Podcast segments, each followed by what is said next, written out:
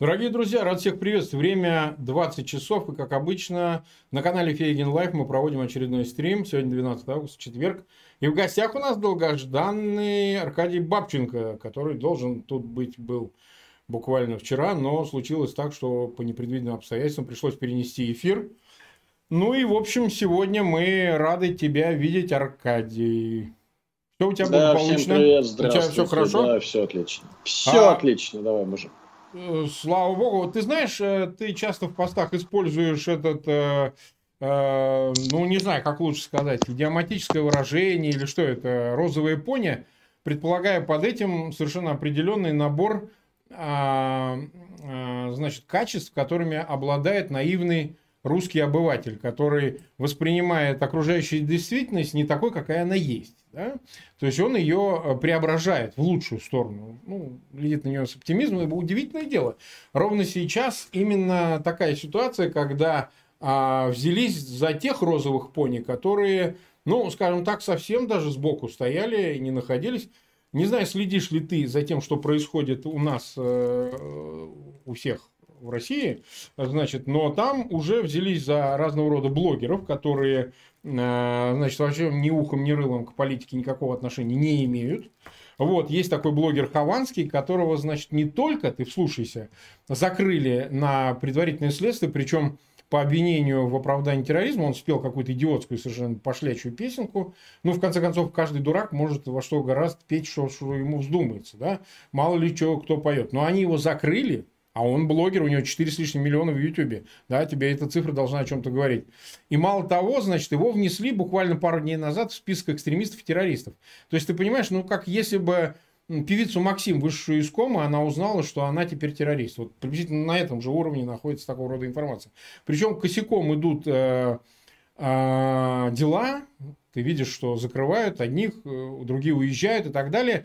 И на фоне всего этого продолжается предвыборная кампания, которая в сентябре должна завершиться, о аллилуйя, значит, проходом одного или двух каких-нибудь, скажем, как, за что нас агитируют, оппозиционеров и так далее. Я решил поговорить с тобой о розовых пони, чтобы ты так же беспощадно, как ты это делаешь в своих постах и публикациях в разных местах, все-таки свою картину в данном случае представил, в общем, как наблюдатель, и также беспощадно охарактеризовал все это применительно к конкретным историям. Нам бы очень этого хотелось, потому что, к сожалению, даже я могу констатировать, там, мои эфиры, они много смотрят народу, у меня масса подписчиков, а споры не прекращаются. Люди искренне верят в то, что все это можно преодолеть арифметикой. Вот мы вот победим, мы, значит, навалим, значит, придем все в последний день голосования, и все изменится, Путин, значит, исчезнет, растворится в темном эфире, и наступит счастье. Мне кажется, что время пришло, когда нужно откровенные вещи, которые люди давно уже, многие годы, там еще с начала десятых обсуждали, пора уже озвучить буквально, несмотря на то, что это многих может привести в ступор. Больше 2000 человек нас смотрит, по 1000 лайков поставили. Аркадий, тебе слово. Что ты скажешь в целом? Не, слушай, эти споры, они не прекратятся никогда, потому что если ты почитаешь там Шаламова или Амальрика или кого угодно еще, ты узнаешь, да, что там еще в 1952 году кадеты и эсеры спорили в одном и том же бараке, на одних и тех же нарах. А вот если вы в 2018 году проголосовали бы в умном голосовании вот так вот, то сейчас тогда было бы. Поэтому все эти споры, они и будут продолжены. Если до человека еще до сих пор ничего не дошло, оно уже не дойдет. Здесь можно закрывать лавочку. Урок закончен, дети, все расходимся. И все эти споры, они продолжат точно так же... Прошу прощения. В одном лагере, в одном вагонзаке, в одном бараке, все они там так и будут спорить. Не знаю, кто там, Хованский, ваш блогер Хованский, я не знаю, кто это, я не слышал песню, я слышал другую новость где-то неделю назад, что там кого-то закрыли, тоже какого-то стендап-комика за шутку про матрас. Мурзалиева, кажется, да. А что за шутка-то хоть? Я, честно говоря, даже не всек, но я думаю, что, скорее всего, абсолютно безобидный ха-ха, и все. Я думаю, что да, какая-нибудь безобидная совершенно шутка. Ну, в общем, что, дошли до того, до чего не могли дойти. Путин безумно зассал. Да. Путин вас ужасно боится, друзья мои. Все, что сейчас Путин творит, это показывает только его страх. Шутите, пойте песни, и он вас будет бояться вот прям вообще засыт так, что пересажает вас всех и на свободе вообще останутся одни только сантехники. Потому что меня во всем этом, смотри, меня во всем этом-то другое радует. Если ты живешь в мире розового панизма, ну, может, до тебя дойдет, может, не дойдет, все равно это поздно уже будет. Меня радует, что главные инженеры, главные строители этого манежа, этого круга, по которому пони бегают по кругу, пони смотрят в жопу другу, да, вот эти главные поневоды-коневоды, они это все прошарили, они за одним потихоньку начинают уезжать, да? Так. Как вот мы смотрим там Пусси Райот, там кто там, Никишина, как я не знаю, какая звать, но какая-то. Никульшина, да, Никульшина вот уехала, еще там какая-то уехала девочка, вот Люба Соболь, которая говорила, как Путин зассал, как он нас боится, пойдемте на умное голосование, стены рухнут и свобода, и ласкового входа, и в итоге говоря, жди-ка, что-то как-то уже нету, а вы, дураки, будете сидеть, ну, и спорить там же дальше на нарах, пожалуйста, дело ваше. И к чему я сейчас призываю? Абсолютно ни к чему уже не призываю. Призывать к чему-то уже поздно, все, до свидания. Дошло так дошло, до того, кого дошло, тот принимает какие-то меры. До того, до кого не дошло, так уже и не дойдет. Тут уже все, можем ставить точку, с чего мы начали. Еще мне очень понравился пример, я уж не помню, там посадка или чем-то ограничилась, или заведением уголовного дела, когда завели уголовное дело на какую-то инстаграмщицу, которая показала голую задницу около отделения полиции. Ну, я вам хочу сказать, по российским меркам 21 века это уже прям бунтище, это прям, я бы даже сказал, это прям вот прям сатрапище, а не бунтище, это прям очень сильно, очень жестко. Ну что, тут только стебаться можно, Марк, что ты еще можешь сказать? Не, ну не стебаться, потому что в этом, смотри, в прозаических вещах содержится огромный смысл, поскольку вот тебе еще один пример, казалось бы, да, на дворе 21 год, со всем тем набором, который этому предшествовал, от отравлений до посадок, от, значит, избиений дубинками и убийств, и так, все, что надо. Хочешь, вот весь набор. А сегодня, значит, я просто краем глаза наблюдаю, что очередной спор по какому-то из округов в Москве, значит, в Государственную Думу зарегистрировали обоих претендующих, ну, квази таких кандидатов псевдолиберальных, Литвинович такая Марина, и забыл, Бехтерева или забыл, вот напомните мне в чате, какой зовут, от Каца идет такая девушка, она, по-моему, депутат Мосгордумы, и вроде неплохая она человек, но они обе идут по одному и тому же округу и спорят, значит, зачем ты идешь, нет, зачем ты идешь, вот давайте, кто за кого умное голосование призовет, тогда ты пойдешь. То есть они продолжают, как ни в чем не бывало, хотя я думаю, что и с той, и с другой стороны за ними стоят известные дяди из одного известного заведения с одной известной площади, но все равно они продолжают, и споры, люди ломают копии, что же вы делаете, сучка, значит, надо умное голосование, и вот кто останется через него, чтобы не мешать победительнице потенциальной, на которую укажет умное голосование, и так далее. И это на полном серьезе идет целая дискуссия, там, с одной стороны, Галямина, которую поддержит Литвинович, с другой стороны, вот этот Кац, значит, картежник, и так далее, и так далее. И это все, понимаешь, выдается за политический процесс. Ну вот мы сейчас, значит, поднажмем и так далее. То есть Государственная Дума и возможности попадания в нее каких-то совершенно клоунских кандидатов, там, которые сами, значит, пришкварены, вот какая-то, если ты ее помнишь, такая Алена Попова, в 2011-2012 году она крутилась такая между администрацией президента и бегала на протесты, она тоже идет от яблока и тоже вот такой же набор, значит, и это выдается, вот эта квази-действительность, за натуральную политическую жизнь. Разбить как бы представление об этом, ну, очень-очень сложно. Все-таки, то есть убедить людей, и в этом смысле я призываю тебя к ровно тому же, чтобы, не стесняясь, может быть, тысячный раз людям эти глаза открывать, что на самом деле, что это не по-настоящему, что вами, дураками, крутят-вертят, и в данном случае толку от этого ноль. Но вот скажи мне, а спустя вот эти годы, вот с 2012 года, ты считаешь, вот, что даже несмотря на розовых пони, тогда был шанс? Вот ты помнишь события 2011-2012, сам в них принимал участие, вот ты можешь с расстояния оценить это все?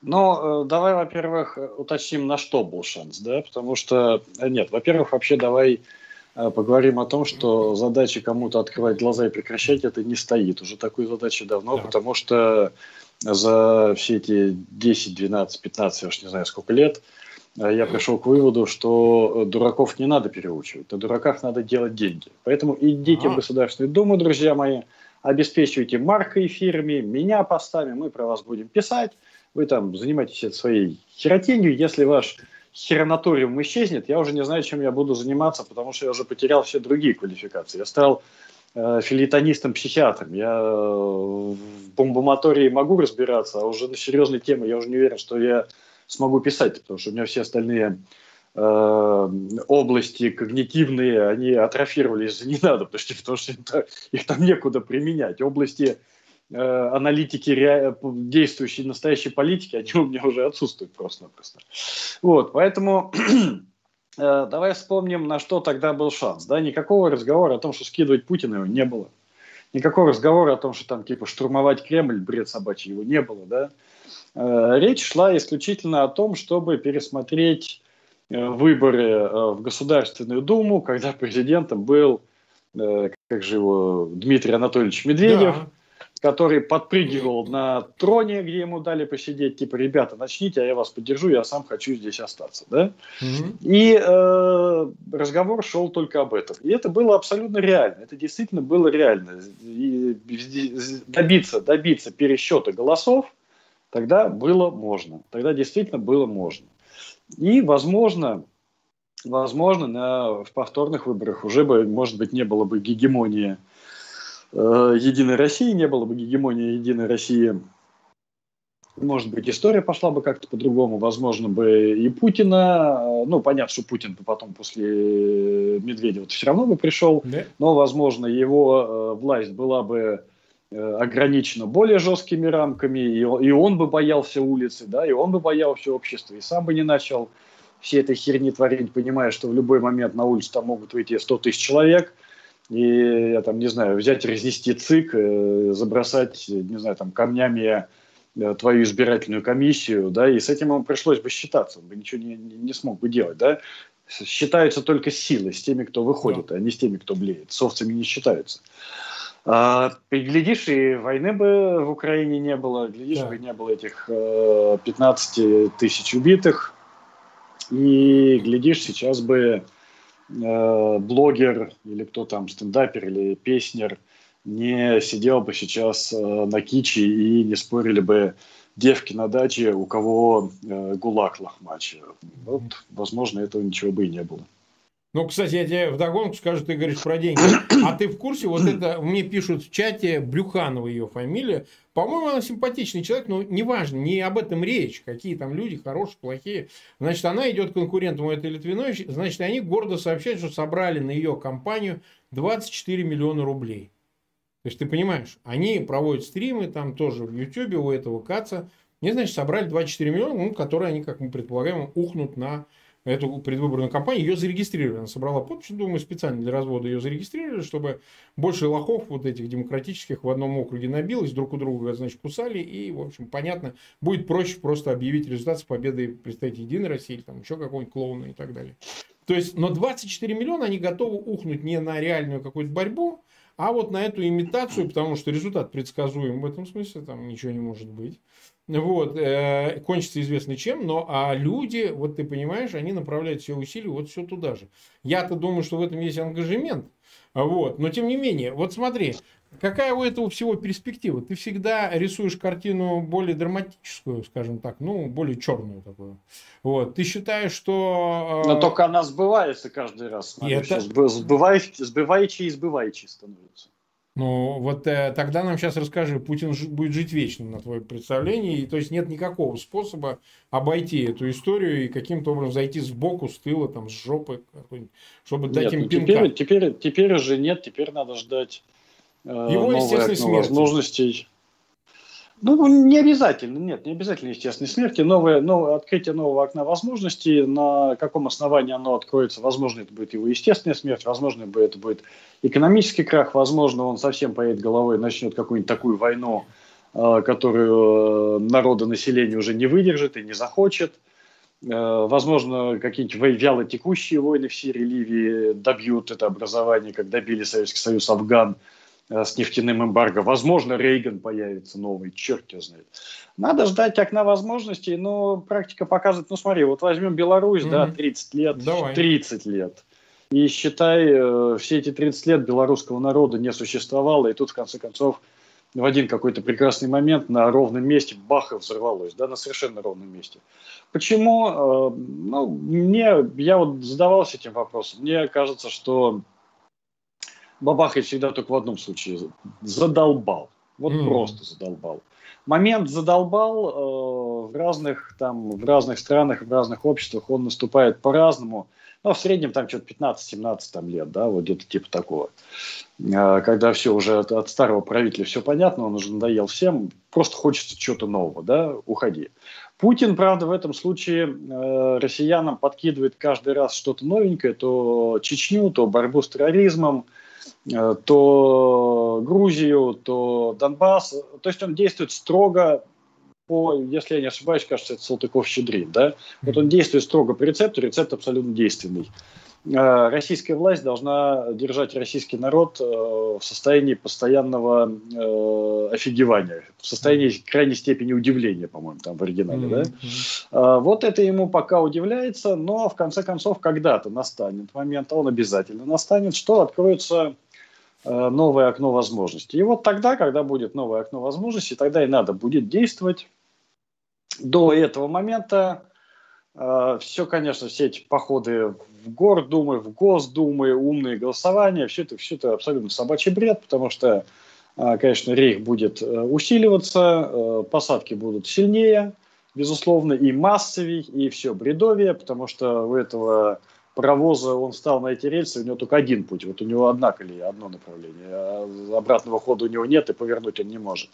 Вам бы, друзья мои, не 24 миллиона собирать бы на всю эту хренотень, а к войне бы готовиться, ГТО сдавать, потому что в скором времени, а война тоже неизбежна, это абсолютно неизбежно. Раз он на Востоке всходит новая скрепная имперская звезда под названием Турция, и у вас столкновение с ней, ну, объясните мне, почему не будет войны России с Турцией, да, скажем так.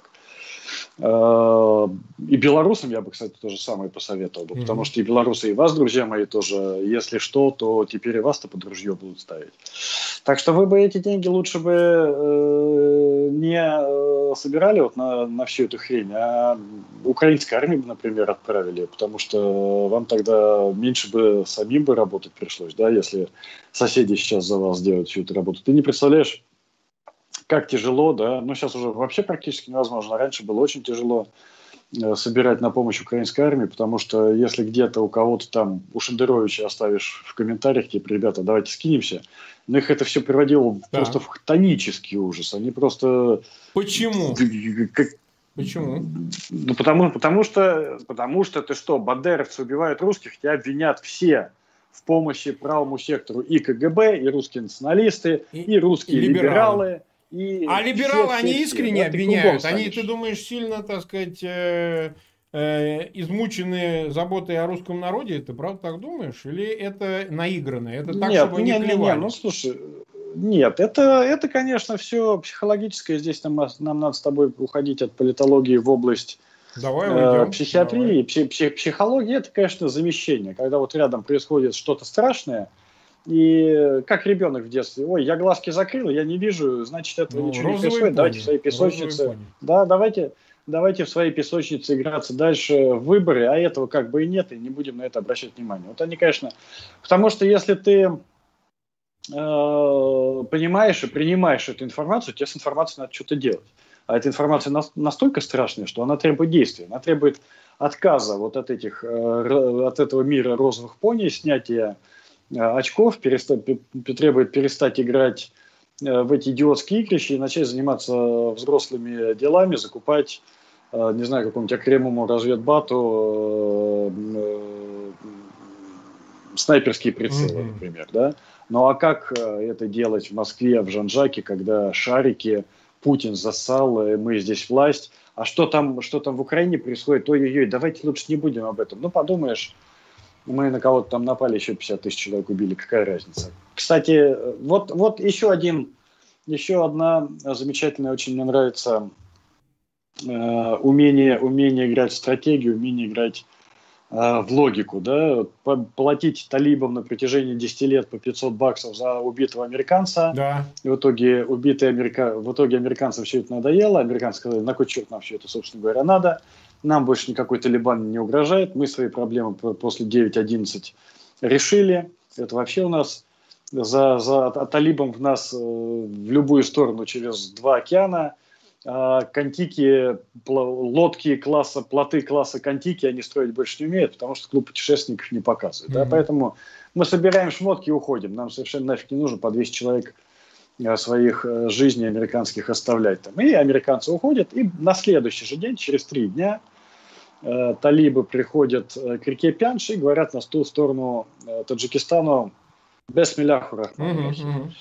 Так вот, дорогие мои друзья, у вас еще Афганистан тут назревает, потому что, конечно, талибы до Пянджа дошли, армия бежит, все как в 91 году при Наджибуле, когда доктора Наджибулу повесили, когда Россия точно так же перестала поставлять туда оружие, пришли талибы, Наджибулу повесили, дошли до Пянджа, и тут-то все заново и началось. Таджикистан, 16-я погранзастава, ля-ля-то поля.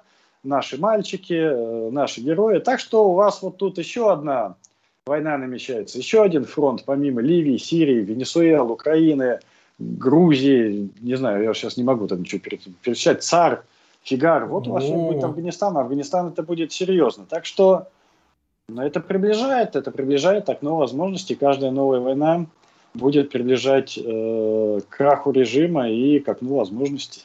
В добрый путь. Вот сейчас мы вот о военной теме поговорим. Она тоже представляет интерес ввиду последних всякого рода новостей. Значит, нас смотрят 5600 человек. 1671 лайк поставили. У меня огромная просьба к тем, кто присоединился. У нас действительно летний период. Сейчас август. Многие как бы пребывают в этом состоянии такого каникулярного анабиоза. И, естественно, по-другому работают и алгоритмы YouTube и так далее. Нам было бы очень важно, если бы вы... ссылки на этот эфир в своих аккаунтах в социальных сетях и группах размещали. Конечно же, подписывайтесь на мой канал, на канал Аркадия Бабченко. Мы, как обычно, дадим ссылки на его канал в YouTube в описании к этому видео. Его интерактивное имя, там рядом с ним, на него нажимать можно и попадать на канал Аркадия Бабченко. Тоже подписывайтесь, он там ведет свои тоже эфиры.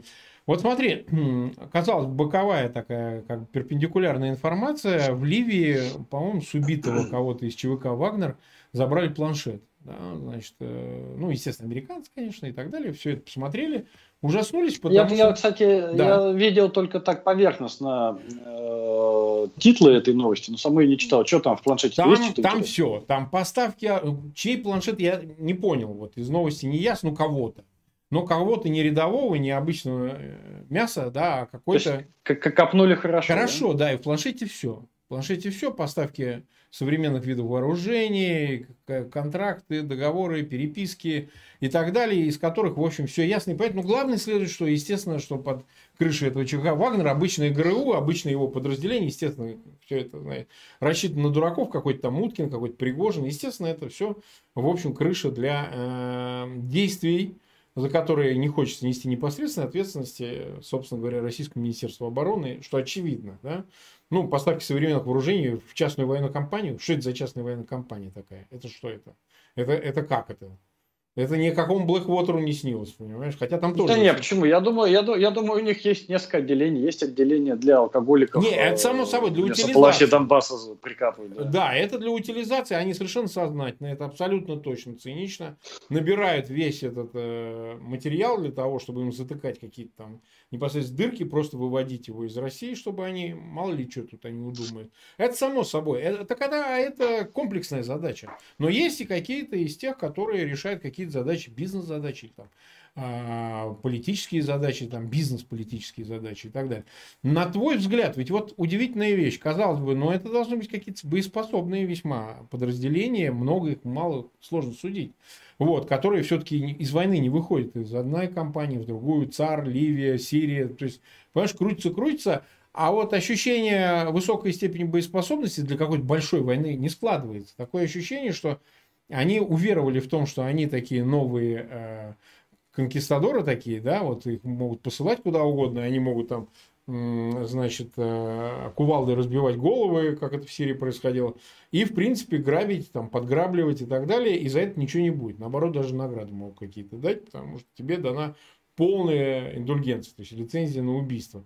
Ты считаешь, это сила? Вот ЧВК Вагнер, которому говорят постоянно, вот мы буквально вчера разговаривали с Надеждой Георгиевой про 3-летие убийства журналистов, Орхана Джемаля, которого ты, конечно, знал хорошо, там Расторгуева, который срок снимал, если ты помнишь, конечно, сам, по-моему, был ты героем этих серий некоторых.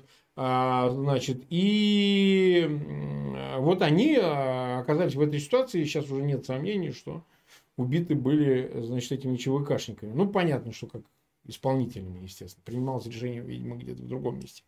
На твой взгляд, насколько, вообще говоря, должна послужить вот эта история, я имею в виду вот эти подразделения, парамилитарные, милитарные, для того, чтобы использовать их в случае чего, если, как ты говоришь, откроется окно возможностей, потому что как северокавказские, значит, отряды, там, батальоны Кадырова, так и эти. Это же, в общем говоря, непонятно, где государство заканчивается, где начинается и так далее. Есть вероятность того, что это будет использовано в каких-то вот таких вещах? И насколько это близко перспектива? Это даже не вероятность, это абсолютно 100%. Ну, давай уверен, обсуждать что это, давай. Именно они будут теми самыми эскадронами смерти, которые будут все подавлять, и у Кадырова вообще своя частная армия, которая пойдет за ним и в огонь, и в воду. Уж повоевать в Москве, да, это просто мечта любого чеченца, да, потому что там, конечно, обида на не то что обида, а неприятие России, оно просто многовековое, да. И поэтому съездить пострелять из танка в Москве по гостинице какой-нибудь, я не знаю, там, Метрополь, да там просто очередь выстроится. И ЧВК Вагнера, конечно, они все будут задействованы, это однозначно. Они и будут именно той силой, которая будет размазывать печень по асфальту, как говорил Песков. И здесь, конечно, проблема в том, и я бы не стал их недооценивать. Они заточены на какие-то, конечно, на такие локальные задачи. Да? Почему ты говоришь, что провалы там, то там, то там? Все эти парамилитарные или специальные образования, они заточены, конечно, не на ведение масштабных там боевых действий, а на свои узкоспециальные задачи. В этом плане какой-никакой уровень у них все-таки есть, потому что они и не дотягивают там до топовых каких-нибудь армий или тех же самых ЧВК, но тем не менее какой-никакой уровень у них есть, и я бы совершенно не стал бы списывать его со счетов, совершенно не стал бы относиться к ним спустя рукава, потому что гражданское общество против них противопоставить нечего. В большой войне, безусловно, они не нужны. В большой войне будут воевать те, кого загребут под ружье, наденут шинельку и, как обычно, отправят пушечным мясом, потому что Россия всегда воевала не умением, а количеством, конечно, и другого варианта здесь нет. Но если говорить вот именно про внутренние разборки, именно про гражданскую войну, то, безусловно, конечно, эти люди будут драться, держаться за власть до последнего. С мозгами там у них уже совсем плохо, если люди там годами не вылезают из войны, если из одной страны в другую убивают, то тех, то этих, там тормозов уже нет. Им уже абсолютно по барабану. Где стрелять, кого убивать, в кого стрелять? Деньги что-то платили, и все, давай. Нам солнце не надо, нам партии светить, нам денег не надо, работу давай. Да? Поэтому это, безусловно, все будет. Все это очень хорошо вооружено. Здесь проблема в том, что чем дальше научно-технический прогресс, чем дальше мы идем в 21 век, тем больше у диктатур появляется возможностей по удержанию власти, порабощению народа и подавлению какого бы то ни было сопротивления. Да? Потому что 100 лет назад достаточно было анархистов с бомбой и револьвером наганом, да, и это действительно была достаточная сила, чтобы ушатать режим и свергнуть царскую власть, да. Сейчас, безусловно, этого не то что недостаточно, это просто об этом даже и глупо говорить, потому что технологические возможности ушли настолько далеко, да, там глушилки, подавление сигналов, дроны, видеокамеры, ля-ля-то поля и все, что закупает Росгвардия, все эти КАМАЗы с этими щитами, я уж не помню, как они называются, водометы, гранатометы, летальное оружие, нелетальное оружие, светошумовые, лазерные, все это хренотень. Во-первых, а во-вторых, что самое главное, это, конечно, возможность создавать большой силовой аппарат подавления, потому что проблема России в том, что она очень большая. И если где-то там в Хабаровске возникает какое-то протестное движение, где там 10 тысяч человек или даже 100 тысяч человек выходят на улицы, то собрать со всей России силовиков дивизию 2, которые хоть миллион безоружных людей раскидают, просто попереубивают, утопят в крови, это вообще не проблема, да? А поскольку в России каждый раз вспыхивает очагами, потому что она, опять же, большая, в Москве вспыхнула в 11-м, там, в Хабаровске, не знаю, в каком, в 20-м, где-то там какие-то фермерский марш на тракторах был, там, я уж не помню, в 15-м в каком-нибудь, да, с разбросом вот таким, да, дальнобойщики еще там какие-то были. Объединиться они не могут, да, создать ударный кулак, способный противостоять вооруженной власти, то общество, остатки или зачатки, не знаю, уже анахронизмы общества, которое в России существует, и то минимальное. Оно, естественно, не может, да, поэтому власть сейчас имеет, конечно, безусловное преимущество, и о силовом противостоянии вот сейчас, в данный момент, конечно, говорить не приходится. Только ждать окно возможностей, только ждать, когда силовики окажутся в той же ситуации, в том же положении, когда у них у самих в головах щелкнет вот этот тумблер, и они первые 3 дня не будут знать, на чью сторону они встать. На сторону Путина там, или Медведева, или на сторону Навального с Лимоновым, Немцовым, кто там еще был, Пархоменко, да? На сторону ли стать Лукашенко или на сторону Тихановской с Алексеевич, да? Вот первые 3 дня силовики всегда растеряны, они всегда ждут. Если за первые 3 дня вы не покажете свою решимость, не переключите тумблер у них в голове, да, то, конечно, ничего не произойдет. Но для этого произойдет все в крови утопит. Произойдет ровно то, что сейчас происходит в Беларуси. Но для этого должны созреть условия. Вот сейчас для этого условий в России нет. Силовики деньги получают, идея это существует, идея это простая. Да? В любом случае каждый режим держится на идее и умирает, когда умирает идея. Советский режим умер, когда умерла, просто до смеха умерла уже советская идея.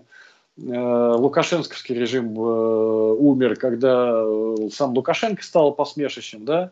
Вот путинский режим умрет, когда идея путинского режима перестанет существовать, а идея эта крайне простая. В принципе, ты можешь делать все и даже получать какую-то зарплату по российским меркам вполне неплохую, и можешь там и убивать, и грабить, и нарушать закон, но будь ко мне просто лоялен. Вот это пока людей, я имею в виду в силовых структурах, это их пока держит. Когда какой-то из этих компонентов, скорее всего, видимо, получать деньги достаточные для жизни, перестанет существовать, тогда эта идея перестанет существовать, тогда они сами начнут отваливаться от него, и вот в этот момент не проворонить бы переключение этого тумблера, как проворонили все в 2011 году, и переключить его в силовиках, и тогда можно будет о чем-то разговаривать. Пока не сейчас, не в ближайшие, не знаю, 5 лет, не в ближайшие, я думаю, 10 лет, не в ближайшие даже, я думаю, 15 лет, пока разговора этого нету. Так, нас смотрят 6900, то есть к нам присоединилось еще 2000 человек. У меня большая просьба. Мы 34 минуты в эфире. Пожалуйста, ссылки на этот эфир размещайте в своих аккаунтах, в социальных сетях и группах, чтобы максимально большое число людей посмотрело этот эфир, присоединилось к нам. Но в крайнем случае они посмотрят в записи. Это тоже имеет значение. Вот смотри, годовщина же исполнилась белорусских событий в продолжении нашего разговора. Причем мы посвятили этому изрядное количество эфиров, поговорили с разными экспертами, такими, сякими, из Беларуси, из России и так далее. Но, по-моему, было бы правильным с тобой тоже это обсудить в силу очень многих причин, потому что, для меня Беларусь это репетиция, что ли, или наоборот, знаешь, приквел к тому, что, происходить должно было в России. Там, не знаю, как лучше. Сиквел, приквел. В данном случае не поймешь, что местами меняется туда-сюда. Вроде 12-й год был приблизительно. Сериал, да, бесконечный, с таким, индийским содержанием, я бы так сказал, да. Бесконечно, розовые пони, там по нему скачут, по этому сериалу. но все-таки вот этот шанс. Там тоже был 3 дня, понимаешь? То есть там был 9, 10, ну, может быть, 11. Да, хотя да. Я считаю, что все надо было 9-го решать. Нужно было, значит, наваливаться именно в этот день, тогда к утру 10-го еще что-то могло бы произойти. Потому что потом уже они как бы получили поддержку Москвы, там много чего, все известно, об этом писалось и говорилось. Но с нами спорят. Вот у меня в эфирах часто бывает, ну, время от времени, пресс-секретарь, это ближайший советник президента Тихановской, Вячорка такой, он журналист, работал в Atlantic Council, человек очень продвинутый, Франак Вячорка, он с ней везде ездит, встречался вот со всеми лидерами государств и так далее. Его убеждение, можно посмотреть это в моих эфирах, к ним я адресую своих зрителей, что он считает, что нет, должно иметь место поступательное какое-то движение, которое имеет элемент накапливания, да, вот это накапливание. Ты говоришь окно возможностей, а они как бы не то, чтобы с окном возможностей это связано, а с таким вот, знаешь, ну давит, а потом и треснуло, и поплыло. Знаешь, пошла повидалка, как у нас говорят, из Лукашенко, хотя, честно говоря, тут масса вариантов, потому что даже для самого Лукашенко, там его... семьи, отношений с Путиным, значит, силового блока, зарплаты, когда приходится клянчить деньги у ненавидимого им Лукашенко Путина. Ты считаешь, это перспективно, она одинаково работает и для русских, и для белорусов? Или же все-таки есть особенность? Потому что русские имперские все-таки, а белорусы это другая история. Ну вот ты и расскажи, потому что там есть еще несколько вопросов с Беларусью связанных. Нет, в этом смысле, да, она работает абсолютно одинаково, потому что, конечно, сейчас давит, но только давит уже Лукашенко, да, пошла обратная реакция, и он вас просто, чем больше... Время сейчас работает на Лукашенко, он просто передавит все остальные остатки, и когда просто начнется просто тупо террор, когда люди просто будут бояться куда-то выходить, и даже рот открывать соседями на кухнях анекдоты рассказывать. А в таких условиях невозможно создать какую-то структуру, которая могла бы оказывать какое-то сопротивление. Это может быть только спонтанно, для этого должен быть какой-то... А если убить Лукашенко, вот появится из его окружения человек, каким образом? Нет, если появится, условно пойдет и застрелит, то проблема решена просто-напросто. Ты считаешь? Здесь проблема решена. А если Москва? А Москва сориентируется ведь быстро, она... Из всего умеет извлекать Кремль, который контролирует сейчас Беларусь в очень значительной степени. Он извлекает из всего свою пользу. Ты же видишь, ты же знаешь. Ну, поставить нового Лукашенко в этом случае придется уже с танками. Это реально нужны будут танки.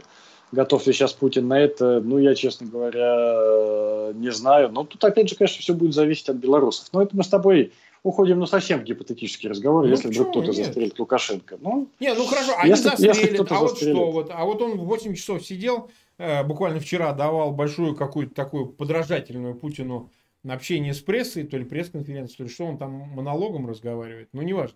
То есть, ну, ладно, бог с ним, как он выглядит, в принципе, он выглядит нормально для своего возраста, таким он может покряхтеть еще и 10-15 лет, и, знаешь, никто его не остановит. Но просто я хочу сравнить шансы белорусов и русских, потому что русские все-таки нация имперская, это очевидно, потому что у них там какие-то в голове вываливающие за их границы интересы, как, вот тут вот все-таки мы же вот где-то должны чем-то гордиться. Ну, для белорусов, извини меня, обладание там миром всем как-то задачи не стоит, можно и перетерпеть, и прожить там, не выходя дальше своего огорода. Просто вот так культура так сложилась, что она нация не имперская. Это значит, что у такой нации выше шансы, нежели у имперцев? Или же, так сказать, они патерналистски зависимы от Москвы, от той... Я не понимаю, при чем здесь имперство, Марк. Я не знаю, какое имперство может здесь и в этом играть роль. В этом играет роль только стремление к свободе и созревание нации. Вот год назад белорусская нация созрела. Вот 30 лет ее не было, вот ее просто не было. Нельзя это молодое поколение, это новые, это те, кто родились. А вот, я думаю, там у всех уже в голове щелкнут выключатель. А вот сейчас она созрела, да, то есть сам по себе, в принципе, процесс уже произошел, и свобода и независимость теперь неизбежно, вопрос просто... времени, сколько времени и крови, и посаженных, и убитых это займет. Я бы хотел вернуться вот к какому моменту. Давай. Первые 3 дня. Да, когда в следующий раз окно будет возможности, действительно, первые 3 дня только они все решают. И здесь я согласен и с тобой, и как ни странно, с Франаком. Потому что человек, который вот он 30 лет жил в этом болоте, он не может просто так взять и на следующий же день пойти и начать, не знаю, мочить ментов, да, но... кидать коктейли Молотова в президентский дворец, браться за оружие, да, убивать и погибать сам. Да, это не происходит. До этого действительно надо созревать. И вот в Украине как это произошло? В Украине был Майдан. Да, вот они огородили Майдан незалежности, просто физически его остроили баррикадами, и Янукович просто физически ничего не мог сделать с этими людьми внутри этого периметра, и они внутри этого периметра поступово, шаг за шагом дозревали, потому что я же помню, сначала действительно все было мирно, со сцены точно так же там Руслана говорила, что у нас мирный протест, никаких провокаций, не дай бог там один камень, потом были уже камни, потом уже были коктейли Молотова, потом были уже шины, а потом уже был огнестрел. Да? Да. Уже дошло уже вот до войны, до конкретной. Да? Все это заняло 3 месяца. У белорусов этого не было. Да? Я вот орал все первые 3 дня, я как раз орал: делайте Майдан, огораживайтесь, вы там будете ферментироваться, бродить, и, может быть, в конце концов добродите, если уж не можете сразу идти туда. У киргизов вот получается на раз-два. Легли спать с одним президентом, утром просыпаемся, в Киргизии уже новый президент, да, его вынесли за ночь старого. И так каждый раз, по-моему, с каждым, кроме Розы, так было, по-моему, да, да, по-моему, всех вообще выносили. Да. Вот киргизы могут. Славянам, видимо, действительно, славянским народам, видимо, действительно надо больше времени на раскачку, видимо, они должны действительно больше раскачиваться. Но проблема действительно в том, что, да, вот не может человек взять и пойти схватить, если он, видимо, не киргиз, не может взять вилы и пойти поднимать министра на вилы, да? Но это действительно так, это факт, но вопрос в том, как к этому относиться, да? Вот мы с тобой об этом разговариваем как о данности, понимаем, что это проблема, да, и с этой проблемой нужно что-то делать, если с ней можно что-то делать. Совершенно, да, верно. А Франак говорит, что это вот наша стратегия, и надо делать именно так, ничего подобного. Именно так, если вы будете делать, вас, в конце концов, дальше пересажают, и все, и вы все там же самом, в том же, вон, BBC или CNN уже пишет, что на бывшей ракетной базе Лукашенко начинает строить концлагерь. По фотографии, правда, как по мне, это утка, на фотографии там обычная военная часть, но новости такие вот уже начинают появляться, да, и в конце концов вы там все и останетесь, и там будете рассказывать друг другу, что надо еще потерпеть, и дозреть, да, в этом концлагере. И еще 15 лет там будете дозревать, и потом умрете от дистрофии, в конце концов. Поэтому нужно просто реально смотреть на реальность. Дозревайте сейчас, будьте готовы, когда будет в следующий раз, не ботиночки снимать, не слушать, как вам в уши льют этот елей, да, рассказывая, какие вы невероятные, обалденные. Да? Хватайте сразу вилы и... бегите, сносите, втыкайте в брюхо кому-то, да, кого найдете. Да. Я почему об этом говорю? Ты понимаешь, у нас часто, я не знаю, как у тебя, но в блогах, вот в чатах наших каналов, люди говорят, что мы просто болтаем. Вы занимаетесь болтологией. Вы постоянно говорите. Нам нужно какое-то активное действие, нужен призыв, надо что-то, чтобы слова меняли. Да, вот чтобы ваши слова что-то меняли. Попытка внушить им. И вот сейчас наш диалог, он в эту сторону направлен. Хотя я об этом разговариваю с большим числом людей, но там, от Яковенко и до там, Мальцева, всяких других, неважно, как кто друг к другу относится, мы обсуждаем одно и то же, что мирными способами власть в России не изменить. Вот. Это невозможно, да? Это просто закрыта возможность полностью. И целиком, и частями, неважно. Попытка начать разговаривать, что существуют иные немирные способы, она начинается именно с внушения вот в этого психологического отношения к всей этой ситуации, такой, чтобы изменить вот то, о чем ты сказал, что людям нужно дозревать, вызревать, чтобы они в каком периметре свободы находились. Они же внутри этого Майдана, они были абсолютно свободны, да, то есть у них там какие-то выбранные органы и так далее. Оно и оружие-то появилось там, когда уже, ну все, дальше уже все попробовали, и так, и эдак, все, ну не вышло. Начали по ним стрелять, ну извините тогда будет вот по-другому. А вот, и мы же помним этот момент, что вот, все разговоры о том, что подписаны, давайте, мирно. Нет, мирно уже не получится. Вы уже... Это надо было вот в ноябре 2013 года у Януковича могло быть вполне после избиения света. Вот на следующий год, ой, что мы сделали? Ой, конечно, мы все подпишем, все европейское ни к чему не обязывающее партнерство. Это все. Да, давайте, диалог, выпустим Тимошенко, еще что-нибудь сделаем. Тогда было возможно, конечно, почему нет? 30-го, там, на 1 декабря. А уже в феврале уже нет. херушки. Уже все, как поезд ушел. Вопрос в другом, что, значит, если мы людям не внушим в России, ну и неважно, Беларусь пусть слушает, что нет, ребята, что вот нет, это не работает, что от того, что вы выйдете, снимете кроссовки, встанете на лавку, там будете обходить, в дуло засовывать, значит, этим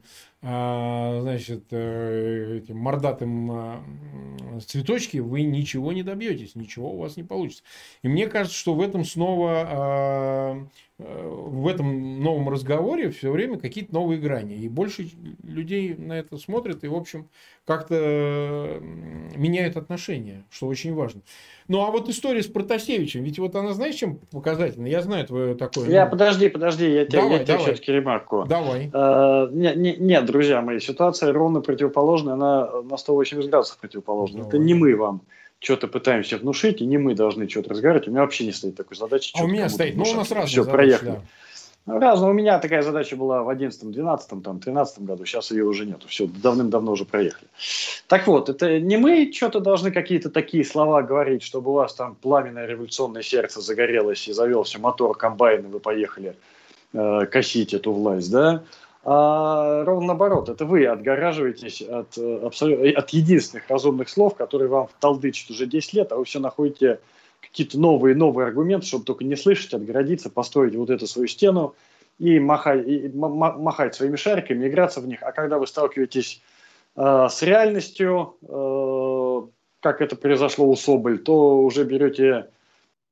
Ой, как же так вышло, произошла какая-то ужасная ошибка, и берете руки в ноги и уже просто-напросто бежите, да?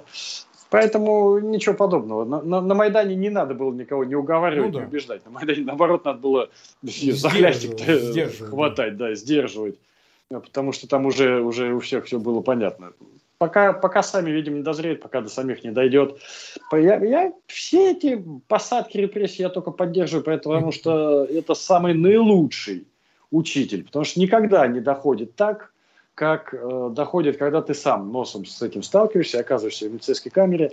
Война может 7 лет идти, да, тебе 7 лет можно орать в уши, что вы делаете, ваша армия убивает людей в соседней стране, при этом вы там будете отмечать, постить там день ВДВ, да, день военно-морского флота, свои фотографии в фуражке, как я служил на корабле «Буйный» в 1973 году, скорбеть вот опять сейчас по годовщине Курска. У вас этот Курск расхерачит половину там Сирии, Ливии, придется и Украины, да, а вам как-то пофиг, вы еще скорбите по наших криксмарины. Поэтому словами здесь вряд ли что-то можно сделать. Очень доходит, когда сам лично с этим сталкиваешься. Вот я столкнулся, мне мозги прочистило на ура, да? Да. Вот мне всю эту вашу хренотень из головы вынесло. Первым же обстрелом она улетела, да? Соображать начинаешь быстро под обстрелом.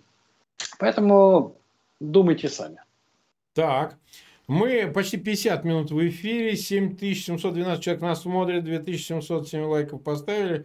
Ну, у тебя крайнее мнение, это хорошо, потому что многие тебя критикуют, многие, значит, говорят, что ты чрезмерно циничен или там сторонник, чем хуже, тем лучше. Ну, в данном случае я считал и считаю, что иногда это, помнишь, как у Солярис нужно холодным облучением для того, чтобы как-то вызвать некую реакцию обратную. Так тоже бывает. Не всегда работает, но бывает. Вот вернемся все-таки к Протасевичу. Вот этот с ним продолжающаяся история, потому что буквально день или два, день, по-моему, назад Сапега, его девушка, она гражданка России, значит, тоже дала, по-моему, Rush Today. Боюсь соврать, напомните мне в чате, я просто мельком, опять же, это видел, не стал такое говно смотреть, но все равно, значит, она, ну, естественно, под пистолетом опять рассказала, значит, плачущую историю про то, что нет, конечно, Лукашенко не сажал самолет с Протасевичем и ей РНР-компании в Минске, что все это как бы заговор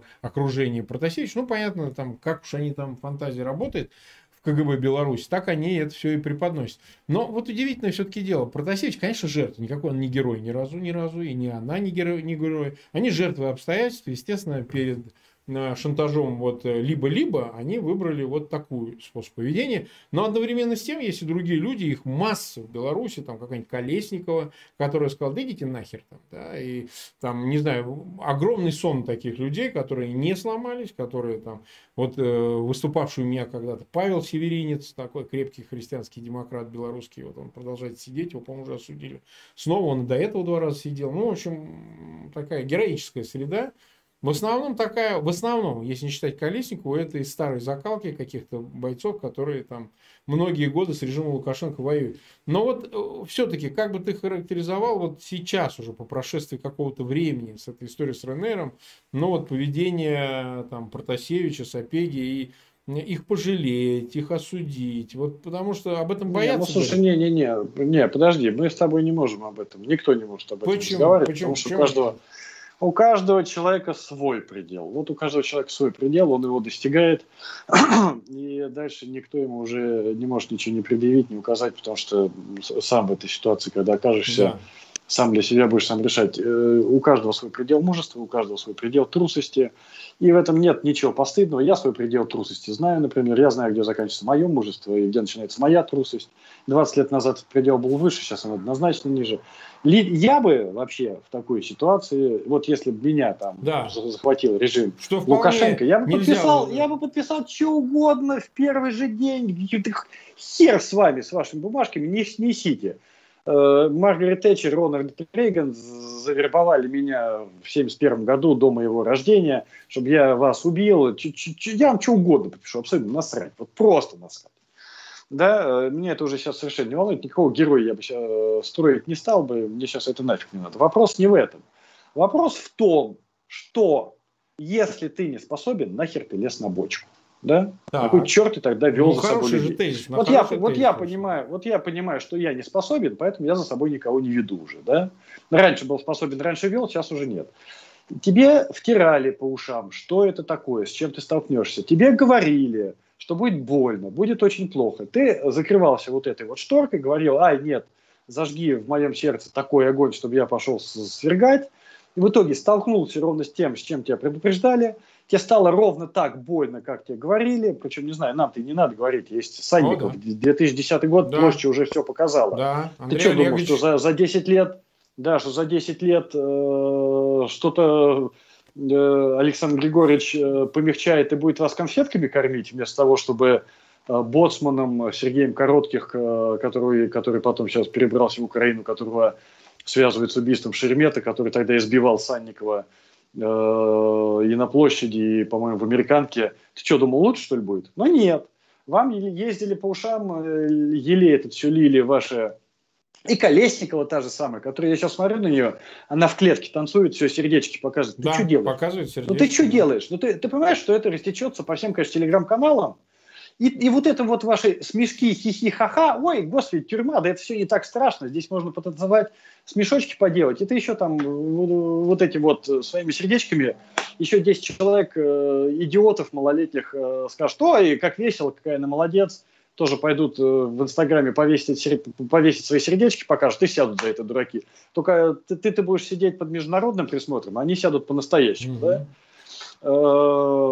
Вот вам все это в уши лили, говорили, ну не лезьте вы, если не можете, отойдите просто в сторону. Ну нет, блин, как же так? Мы же лидеры мнений, мы же, блин, революционеры, за нами же идут массы. Ой-ой-ой, давайте не будем штурмовать Окрестина, потому что это плохо отразится на арестованных, их будут еще дальше избивать. В этот день было потеряно все. Да. Вот в этот день было потеряно уже окончательно. А Крестина, да, надо было захватить. Ты считаешь, была реальная возможность? Его нужно было разнести к хренам собачьим, как просто Бастилию, по кирпичу. Вот, да, как Бастилию, вот, да, просто без вопросов. Как КМДА, не знаю, как что там, как Украинский дом в Киеве и так далее и тому подобное. Да? Поэтому здесь вопросов, конечно, никаких нет. Поэтому осуждать я никого не буду, никогда и ни в чем. Да? Но я буду предъявлять претензии, что если ты не уверен в себе, вот, друзья мои, вот подойдите просто к зеркалу сейчас, да? Вот посмотрите в зеркало, посмотрите себе в глаза и ответьте честно. Уверены ли вы, что вы выдержите хотя бы... Не надо никаких иголок под ногти, не надо пассатижи, не надо всего этого извращения, не надо никакой... пластиковые бутылки, у которой отрезается донышко, она вставляется в задницу, потом туда проволока колючая, а потом бутылка снимается. Ничего этого не надо. Это все это извращения какие-то непонятные. Достаточно человека 20 минут просто пиздить. Вот просто откровенно пиздить. Все, поверьте мне, я как спец по пиздюлям, я вам могу сказать точно. Больше 20 минут, если человека трюмить по-настоящему, выдерживает мало кто. Вот подойдите к зеркалу, посмотрите, скажите, готов ли я, надо ли оно мне, согласен ли я, да? И после этого принимайте решение, потому что, я вам говорю, готов на самом деле очень мало кто, меньше 1%, наверное, ну 1-2% может быть будут готовы. А для вас остальных все это будет шоком, поэтому, конечно, созревайте, дозревайте, думайте, слушайте. Ну что же, 55 минут мы были в эфире, 8114 человек нас смотрит, 3000 почти лайков нам поставили. Мы благодарим тебя, Аркадий, за то, что ты принял участие в эфире. Кстати, тему мы и завершили, собственно, выводом относительно розовых пони. Мне кажется, куда-то это ушло, кто-то это переварил. Но мы сегодня не прощаемся. У нас буквально через 5 минут будет адвокат и писатель Борис Кузнецов, который политэмигрант, живет в Латвии. И мы с ним как раз-таки поговорим о расследовании многолетней давности относительно гибели Курска, но это будет, мы назвали его «Ее утопили», больше будем говорить о Путине и всей этой кодле, для того, чтобы лишний раз сказать, насколько им всем насрать на вас, на всех, в том числе и на военнослужащих. Вот, ну что, Аркадий, спасибо тебе огромное, приходи к нам еще, не болей, потому что все за тебя переживали, что вот ты заболел, но, слава богу, все обошлось, так что мы рады тебя всегда видеть, приходи к нам на канал. С удовольствием приглашайте. Спасибо. Да. Всего доброго. Всем пока. Привет. Да, пока.